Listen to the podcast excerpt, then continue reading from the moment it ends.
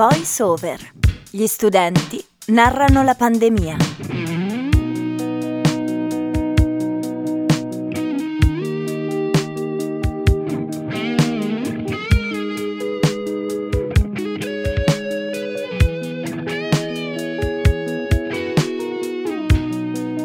Buonasera a tutti eh, o buongiorno, dipende da quando ci ascolterete. Questo è VoiceOver, la nuova trasmissione di Samba Radio in collaborazione con eh, l'Opera Universitaria, il Museo Storico Trentino e la Fondazione Caritro. Io eh, sono Leonardo e di fianco a me c'è Giovanni. Buonasera Leonardo, inauguriamo quindi questa serie di 10 puntate, una serie di podcast incentrati sul primo lockdown. Lo ricorderete tutti, quel periodo tra marzo e e maggio 2020 in cui appunto ci trovammo tutti più o meno reclusi nelle nostre case in attesa di sviluppi, a osservare dalle nostre camerette quello che accadeva fuori, ovvero la tragedia del Covid-19 che imperversava in Italia e in tutto il mondo, lo vogliamo raccontare dal punto di vista degli studenti universitari, attraverso le loro emozioni, i loro sentimenti, le loro speranze e le loro paure, ma anche i problemi concreti come lo studio, le lezioni a distanza, la mancanza di socialità e per alcuni la lontananza della famiglia. Il eh, progetto è un progetto di condivisione che punta proprio a dare voce ad una comunità studentesca che per molto tempo e forse ancora oggi è stata ai margini della vita pubblica e non ha avuto lo spazio che meritava per eh, condividere eh, il proprio sentire e il, e il proprio vivere, oltretutto favorendo anche la creazione di comunità e la condivisione di buone pratiche. Partiamo subito con questa serie di interviste, questa serie di confronti con la prima ospite di VoiceOver. Ciao Emma. Ciao Emma, benvenuta a VoiceOver. Partiamo con questa chiacchierata insieme chiedendoti un po' di spiegarci chi sei e cosa fai. Allora, ho 21 anni, mi chiamo Emma, sono al secondo anno della triennale in filosofia qui a Trento e quindi vivo a Trento più o meno stabilmente da due anni, diciamo. Visto che VoiceOver si occupa appunto di raccogliere testimonianze sul primo lockdown, ci dici dove l'hai passato e, e come? L'ho passato a Lendinara, in provincia di Rovigo, ovvero dove abito con la mia famiglia, mia mamma, mio papà e mio fratello, perché vivo con loro. Tu eri già lì quando sono iniziate le restrizioni oppure quando hai visto che la situazione si stava un po' mettendo al peggio hai preso sei andata? Allora, è iniziato tutto così. Io non ero qui in realtà, ero in montagna eh, in Val Gardena, ospite da un amico, finché mm, in Val Gardena è stata emanata un'ordinanza eh, per eh, non eh, ospitare più all'interno della valle i non residenti, poiché non c'erano posti letto a sufficienza per ospitare tutti gli eventuali malati. Quindi tramite questa ordinanza siamo dovuti tornare a casa e io ovviamente non potevo più tornare al Samba dove all'epoca stavo perché già era chiuso a tutti gli ospiti esterni che in quel momento non si trovavano all'interno delle strutture.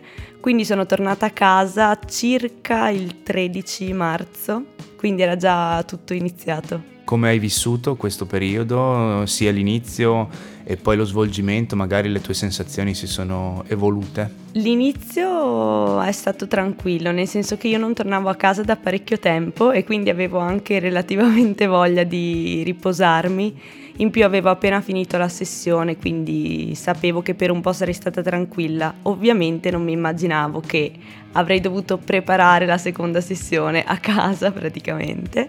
Il problema vero è stato vedere l'allungarsi del tempo del, del lockdown, quindi della reclusione perché se penso che sono entrata in casa che c'era freddo ed era inverno e sono uscita che era estate, fa un po' paura ricordarselo, però tutto sommato l'ho vissuta bene. A livello proprio fisico di spazi a casa tua comunque cioè, eravate tutti quanti a casa sì hai detto sì, sì, e sì. comunque bene cioè quindi una buona situazione sì per fortuna io vivo in campagna ho il mio giardino quindi facevo le passeggiate intorno alla casa e anche tutte le telefonate le facevo in giardino, prendevo il sole, quindi sono anche stata relativamente fortunata da questo punto di vista. Ho la mia camera dove potevo studiare, ecco, qualche lite per il silenzio, perché io devo studiare in silenzio, invece con il fatto che fuori c'era sempre silenzio, i miei genitori, ma anche mio fratello mettevano la musica, la tv alta e io non riuscivo a studiare, dovevo studiare la notte.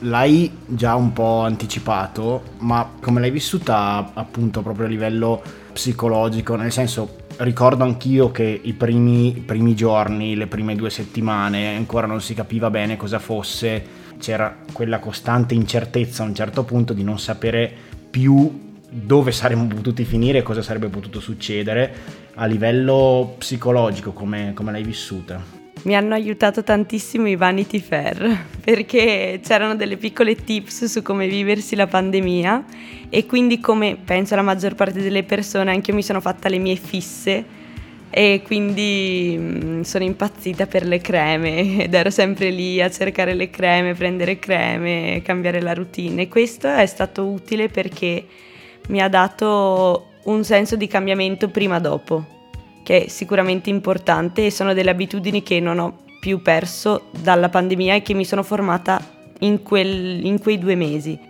Una cosa che ho visto è che tutti abbiamo reagito in modo diverso, quindi io avevo delle persone con cui non mi sarei mai aspettata di fare delle videochiamate lunghe due ore e paradossalmente le mie migliori amiche che ci sentivamo per messaggio e andava bene così.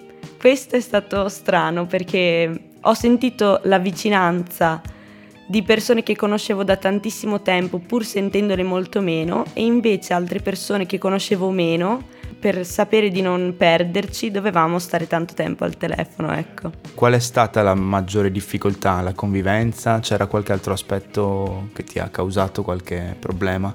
Il telefono, credo. C'erano dei giorni in cui volevo buttare via il telefono, non ce la facevo più, non volevo ascoltare il telegiornale, non volevo ascoltare i numeri dei morti, non volevo vedere il momento patriottico alla fine di ogni telegiornale, non ce la facevo più.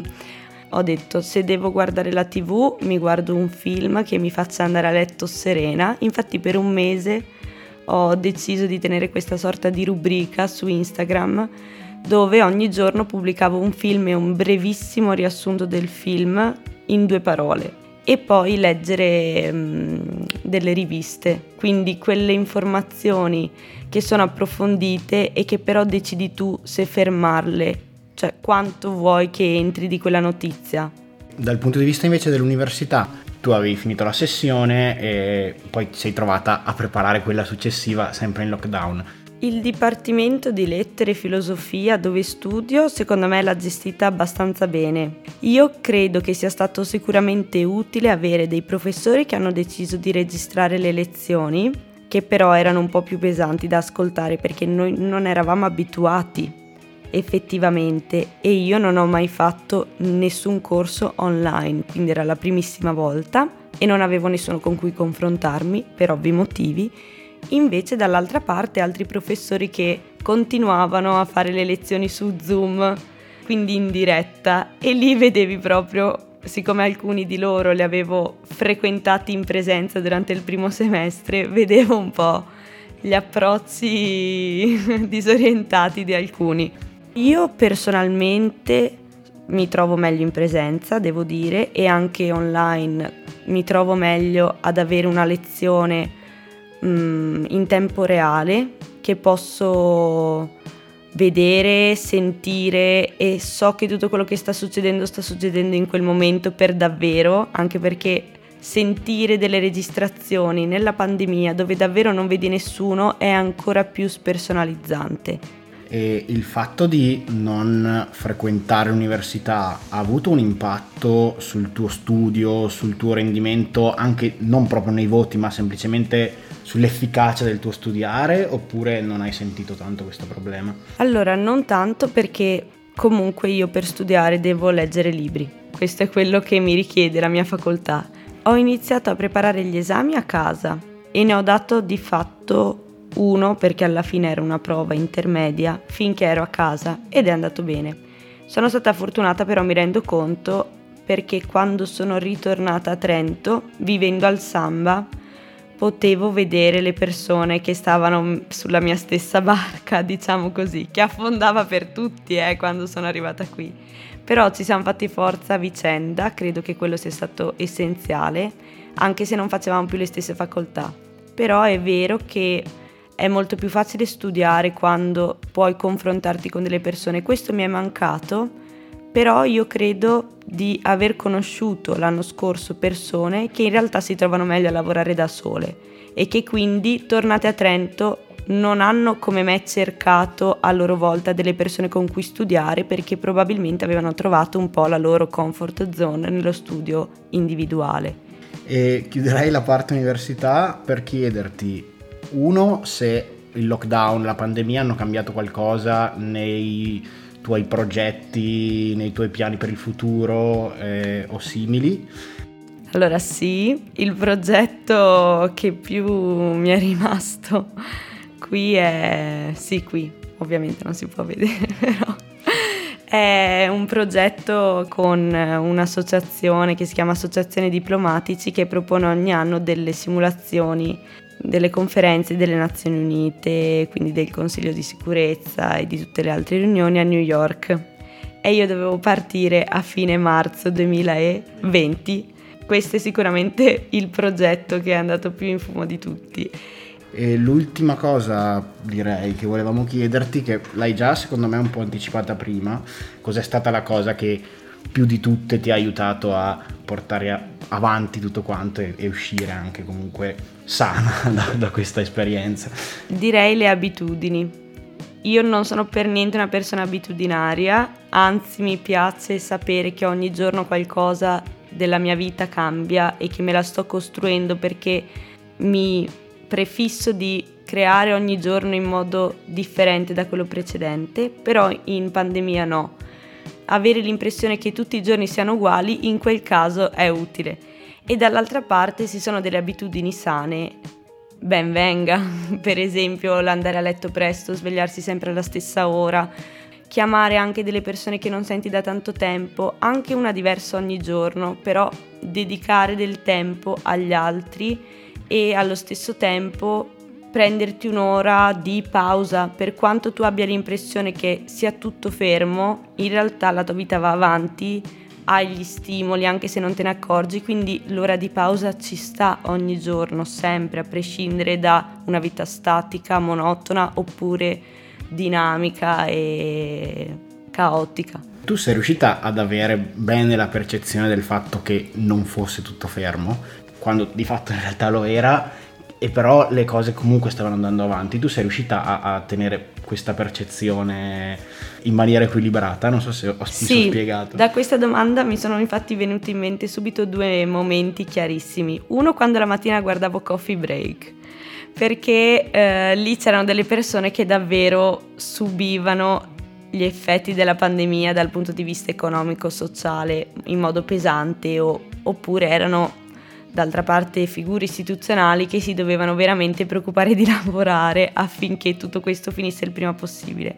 E il secondo momento è stato all'incirca dopo due settimane che ero tornata a casa, quindi verso l'inizio di aprile, quando ho ricominciato a sentire le macchine girare per la strada perché iniziavano a riaprire alcuni servizi e quindi quello lì è stato davvero il momento in cui ho detto oh ma Ieri non giravano macchine, non ne girava neanche una e oggi piano piano ricominciano. E anche abituarmi al suono delle macchine che passavano è stato difficile. Due parole che hanno segnato forse quella retorica di cui prima parlavi, anche legata ai, ai telegiornali o comunque all'informazione, sono sicuramente le paure e le speranze. No? Tu eh, avevi delle paure che prima non avevi e che speranze invece ti davano la forza anche di guardare avanti. Una paura direi forse un po' banale, però la solitudine. Anche perché io l'ho visto su mia nonna che ha vissuto da sola per due mesi, l'ho visto anche io quando mi sono fatta le mie tre settimane di isolamento dopo, ovviamente perché poi c'è stato il lockdown per carità, però il dopo anche non è da trascurare. Invece come speranza che è più un dato di fatto che ho davvero realizzato, che però spero di portare con me, è meglio pochi ma buoni, perché nella solitudine, che è una nostra paura, dobbiamo trovare una speranza per andare avanti e questa speranza alla fine sono le stesse persone da cui sei obbligato ad allontanarti, che però se sono tante non ti fanno sentire meno solo, se invece sono buone, anche poche, invece sì. Grazie, grazie mille, sono venuti fuori tanti ottimi spunti, quindi veramente grazie. A voi. La prima puntata di VoiceOver si avvia verso la sua conclusione, non prima però di chiamare a raccolta i nostri ascoltatori iscritti all'Università di Trento, quindi studenti, dottorandi, a cui chiediamo attraverso i nostri canali social di inviarci dei brevi messaggi audio, brevi messaggi vocali in cui ci raccontate che cosa vi viene in mente ripensando a quel periodo della vostra vita, proprio la prima associazione mentale pensando a quei mesi del 2020 in cui ci ritrovammo chiusi in lockdown. I vostri contributi verranno mandati in onda a partire dalla prossima puntata, speriamo che arrivino numerosi, quelli che non riusciremo a mandare in onda verranno raccolti e pubblicati sul nostro sito www.sambaradio.it. È giunto direi il momento di salutarci, vi ringraziamo per averci ascoltati e vi diamo appuntamento alla prossima puntata la settimana prossima.